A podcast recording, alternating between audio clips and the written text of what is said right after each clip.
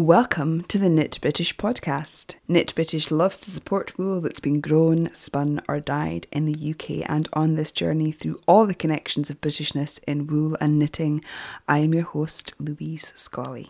This is a special little episode where I give you all the facts you need to know about the breed swatch along.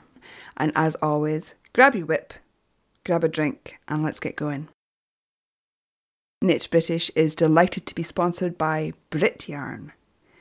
For all your British wool needs, from Blacker to Jamieson and Smith to Chilla Valley Alpaca, and from hand dyers such as Eden Cottage Yarns, the Knitting Goddess, and an exclusive range from Yarns from the Plain, head to brityarn.co.uk or click on the logo in the show notes. Welcome. I thought that it would be really good to have a small episode about the breed swatch along. There's been such a lot of interest since I first posted about this a few weeks ago. And I thought that for those of you who maybe don't read the blog or take part in the Knit British Ravelry group, I would do an uh, introduction to it here. Something that I've wanted to do for a long time is a way in which we as a community can discover more British breeds and local breeds together and have a look at those unique characteristics of those breeds. Now, this year at Knit British, I have had a focus on getting us to try and think beyond the ball of wool and beyond that squish in a local yarn shop and think about what wool can do, and specifically what the unique characteristics and traits in single breed wool can do, uh, and what kind of knitted fabric it creates. And it's very hard to know that when you're in a yarn shop and you squish a ball of wool. That's where the idea for the breed swatch long came from.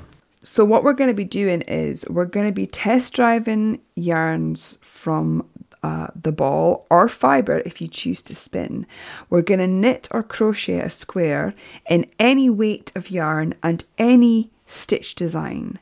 And we're going to test drive that at each stage of the process from crafting to washing to wearing. And we're going to repeat that washing and wearing as well. So there are going to be two distinct uh, parts to this KAL. Uh, one is knit British and one is knit local because I know that British breed wool isn't readily available to many of you in your local areas. And local, I'm using that term very loosely indeed because local can mean a very small area or it can mean your state or your region or your country. So knitting local, I'm not going to be too too pedantic about that. That means the breed that is mostly mostly available to you wherever you are. Um, and I'll go into that in a little bit more detail in a moment. Th- these are the rules. So the, the rules are that um, the wool must be British breed wool from the British Isles or any wool that is local to you. Your wool must be single breed, no blended wools or man made fibres. The wool must be undyed because the natural colour is just one of the characteristics that we will be exploring. Uh, wool must not be superwash because superwash is a treatment and therefore it's not a natural characteristic. You can crochet or knit in any weight of yarn and you can use any stitch pattern that you want. Choose one perhaps you think might show off the yarn qualities best. Your swatch should be no smaller than 8 inches and the cast on date is the 5th of October. So Monday. That's not, not too far away.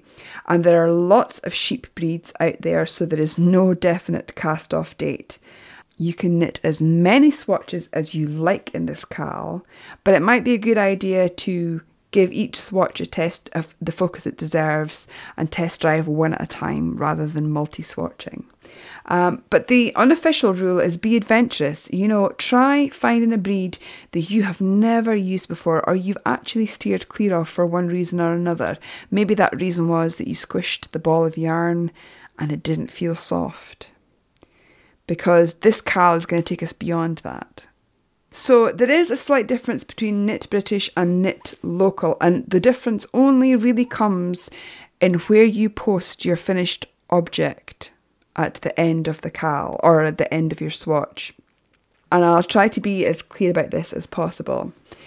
Uh, wherever you live in the world, if you are using British breed wool from the UK, you can if you can get it and it's come from the UK, then you would post your review and your swatch image in the Knit British finished object thread. If you live outside the United Kingdom and the sheep breeds are local to your region or your state or your country, again, I'm not going to be too fastidious about that, you will post in the knit local finished object thread. And if you live outside the UK and you have access to breed wool which is considered a British breed but has been bred outside the United Kingdom, then you would post in the knit local finished object thread. And one of the main reasons is that, first of all, we want to celebrate wool that is local to the UK and wool that is local to wherever you are. We're celebrating our local breeds, our native breeds, and also our small producers and the you know the wool industries uh, where we come from. However, I do think that there is a difference between British breed wool from the UK and the same breeds found elsewhere in the world. And on the face of it, you might not think that, you might not agree with me, but I think that a Shetland sheep from a hill farm in Shetland may be very different to a Shetland breed sheep that's never been in the British Isles and has been um, reared in a warmer country in lower ground or whatever. I think that that while I am making a delineation there, that it's another important emphasis on our knit local and what's local to us. And we want to celebrate those different characteristics. And how interesting will it be to see the reviews of Shetland wool from the UK and Shetland wool from outside the UK and compare those. And maybe we'll see that I'm wrong and I'll have to eat my woolly hat.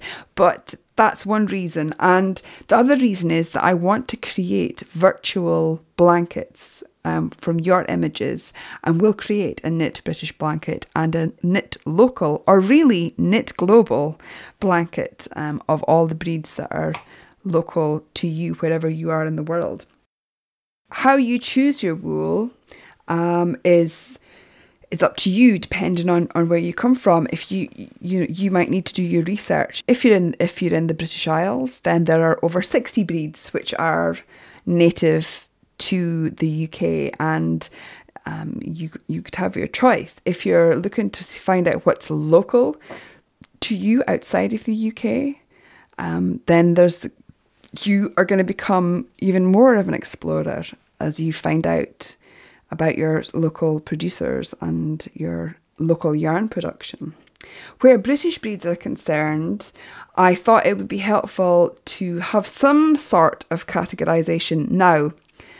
There's a number of ways that I could do this, uh, but I've decided that I will go with the wool categories of the British Wool Marketing Board. And these are fine wool, medium wool, cross wool, lustre wool, hill wool, mountain wool, and naturally coloured. And anything that I would use here would be open to interpretation. And in fact, some of the the breeds that are in Britain aren't classified yet by the British Wool Marketing Board, such as Gotland, such as Galway, such as Exmoor, Blueface. So um, I will be keeping a, a, list of waifs and strays as well. But basically, if you bought it in the UK and it's bred in the UK, that is a knit British swatch. If you go to the show notes, you'll find links to the wool categories. And I also have Pinterest boards, which are chock full of suggestions and inspirations of different British breed, single breed uh, fibres and yarns that are out there. And I can't guarantee stock levels, of course, but um, it'll give you a good idea of what's out there. Some of the, if you choose a breed, you might find that you can only get that breed's fiber uh, you can only get wool uh, in in fiber form that you can't buy in a yarn form so there's going to be a bit of detection work going on um, but that's all part of this KAL and all part of the discovery of, of the wool that's native to these isles. And again, if you, you know, you can buy your wool or fibre from wherever you can get it. You know, perhaps there are no small producers where you are, and you can only go to some of the larger mills or larger companies. That's fine too. This is all encompassing. As I say, I've got Pinterest boards uh, for you to have a have a look um, for British wool. Maybe you have a sheep farmer local to you. Perhaps you can go and ask them for a little bit of fleece. Again, discovery. It's all about d- discovering what's out there and what's what's on your doorstep. Of course, there are fantastic um, companies in the UK where you can buy British wool and single breed British wool. Blacker, Brit Yarn, and also Garthenor and Blackbat Rare Breeds. Um, I'll put links to all these in the show notes so that you can go and check them out. Isla at Brit Yarn has a fantastic selection of blacker single single breed yarns. She's got North Ronaldsay in an Aran weight. There's she has West Yorkshire Spinners Jacobs, Blueface Leicester.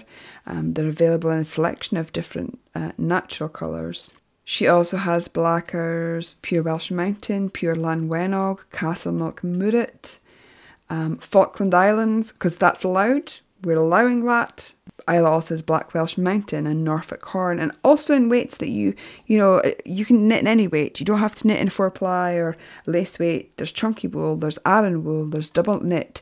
So have a look and see what's out there. You will be, you know, if you've not looked for British breed wool before, you might be surprised at how easy some of it is to get. If you want to sign up having listened to that, um, you can go over to the Knit British group on Ravelry, and there is a thread which is called the Breed Swatch Along Chat. Just go in there, tell us what you will be choosing if you're going to be knitting or crocheting. Also, tell us if you're going to be spinning your own yarn or if you're going to be using hand spun. Also, in that group, there are pinned at the top of the thread an example of how I have test driven a swatch of Romney. There's a PDF of the British wool categories and a list of those not yet categorised. And there are test drive guidelines, which I'll come to in a moment. So, yeah, do chat. There's a lot of enthusiasm in there. There are people who've never really approached their local uh, breed yarns before, and there are people who only knit in British wool, and they're excited about testing out these these swatches too. So it's a good KAL because it's not a KAL that has a deadline. There is no big item to knit. We're all knitting um, our own preferred weights of yarn and stitch patterns. Really, the thing that's going to take the most time in the grand scheme of things is the test driving itself.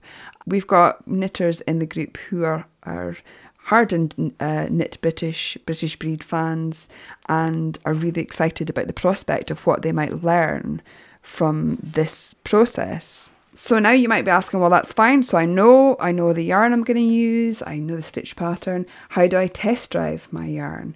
Well, there is a PDF available, and it's uh, also pinned in the at the top of the breed swatch along chat. It's also you'll also find in the breed swatch along facts at knitbritish.net.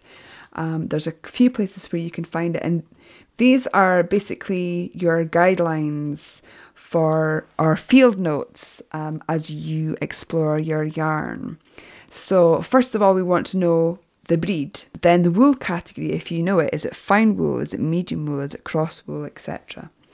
Um, tell us about the form. Is it in fleece form? Is it fibre? Is it yarn? If it's in yarn, what weight is it? Uh, if you if it's spun yarn, do you know is it woolen or worsted? Because that will be interesting too to compare woolen and worsted spun breeds. There are questions to ask yourself before you even start knitting with the yarn. What does the wool or fibre feel like? What does it feel like when you squish it in your hands? That is the that is usually where it ends for many of us in yarn shops with that squish, with those initial thoughts. Then I ask you to take a picture of that fibre or yarn for your records and cast on and, and tell us which needles you're using or hook size and the amount you're casting on. Ideally, we're looking for squares of no less than eight inches. I think that gives you a really good indication of knitted fabric. Also, how it knits up, how the stitch pattern looks, and also when we come to photographing our final swatches, it would be really nice to get a really full close up picture so that I can create that virtual blanket of images. Uh, once you've cast on and you start knitting with it, then ask yourself, what does this yarn feel like to knit with? Just keywords and details. And I have said in, in blog posts, if you're a stationery junkie like me, this would be a fantastic opportunity to buy yourself a new little notebook to keep it with you when you're knitting because you are going to want to note down these things as you knit. If you aren't a stationery junkie or you you aren't allowed to buy any more stationery like me, um, then any old note taking device is, is perfect. Once you've finished knitting your swatch, give some observances of the unwashed swatch and note the size, the appearance, and the feel of the fabric. And once you've finished knitting your swatch, take another picture. The next part is the wash, block, and wear test one where you wash it and uh, note any observations. What did you wash it in? How long did it take for any grease to come out of it? Um, how did you block it? To which dimensions do you block it? What is the feel of the washed blocked square? And then once you have unpinned it and it's blocked, I ask you to wear that swatch inside your clothing for a day. Now, don't laugh, this is a really, really good indicator of a number of things. First of all, how does it feel against your skin? Because most people, as I've said before, with that initial hand squish grab of the ball of yarn in the shop, will say, That's too itchy to wear next to my skin. But now you've washed it and it's blocked, it gives you it might give you more of an indication of actually how this feels against the skin. So I would suggest wearing it maybe inside a woolen jumper, up your sleeve, um, I usually wear mine quite. this sounds so strange to be telling you this. I usually wear my swatches um, quite high um, up um, against my inner arm uh, because I there's a lot of movement there, and movement is another key because this might tell us if the yarn will pill. Um, and I suggest wearing it inside something that's woolen or a thicker fabric because the movement of the swatch inside your clothing will give any indication of, of wear and tear. So, after you've worn it inside your clothing for a day, how did it feel against your skin? Did it pill? Has the fabric changed? Has it shrunk? Does it how does it differ from when when it was unwashed? Then take a picture. Then I ask you to repeat that wash, block, and wear and repeat those observances again on the second time of wearing that swatch inside your clothes, how does it feel compared to last time? Is it any softer? Are there any more signs of wear? And has the swatch changed from the last parts of the test? Then take a picture. Then you can, there's an option that you could test drive it a third time and maybe washing it twice is probably probably enough for, for a lot of people, but I know that there are the more intrepid of you out there who will want to vigorously test this for pillin. So, you know, rub the swatch against itself vigorously or something else woolen that you don't mind possibly felting. Um, and you know, or a brush, use a lily brush or something on it to give it give it more of a vigorous test in a shorter period of time. Does it pill? Does it felt? Does it change? It's time for your final overall assessment after you take a picture of it, of course. You describe the swatch and the fabric as it is now and include the size of the swatch after all of those tests. Give us your thoughts on the life and longevity and the uses of the wool. How do those differ from your initial thoughts? What you know, what did you think this wool would be good for? Has the fabric evolved and changed and changed your opinion of that? Would you consider using this breed wool again? And what have you learned or observed from this test drive? And take a picture of it. And then, and you, and this is just a guideline. You can go much further than this. Um, as Blythe Spirit suggested in the Knit British Ravelry group, you could felt it, and you could then comment on. After this, you could then felt it and comment on on that. You could come back to your swatch a month later and wash it and block it and wear it and try that again. There's nothing to say that this your swatches can't be working for a long time and that this cal can't be an ongoing journey into what wool can do. For each swatch that you knit, you will create a Ravelry project. You'll upload all of your images, and there should probably be at least five from the ball of wool to the end product. then you will put your test drive notes into your project note. And if you choose to blog about your, your test drive, that's fine, but then put a link to your blog in your project notes so that it's in the place that it should be. Also, tag your your project with Breed Swatch Along and share it with the Knit British group. Then what you're going to do is you're going to go to the relevant finished object thread, as I've mentioned before, and with a good close up of your swatch, a preferably flat image, and link to your project notes so that we can all read your test drive, and write a short keyword summary in the finished object thread and include the breed, the weight, the stitch pattern used, your initial thoughts on feel and use, and your observations on the final swatch. I think that's probably enough for the finished object thread because if you post your entire test drive notes, that's going to make each post incredibly long and it's going to make the thread very unwieldy. Also, if you keep your notes in project page, that is going to be very helpful for anybody who ever views your project and it helps contribute to a wider understanding of breed wool. Um, that's the main crux of, of the test drive. Of course, if you're spinning your yarn, there are observances that you're going to need to add in there.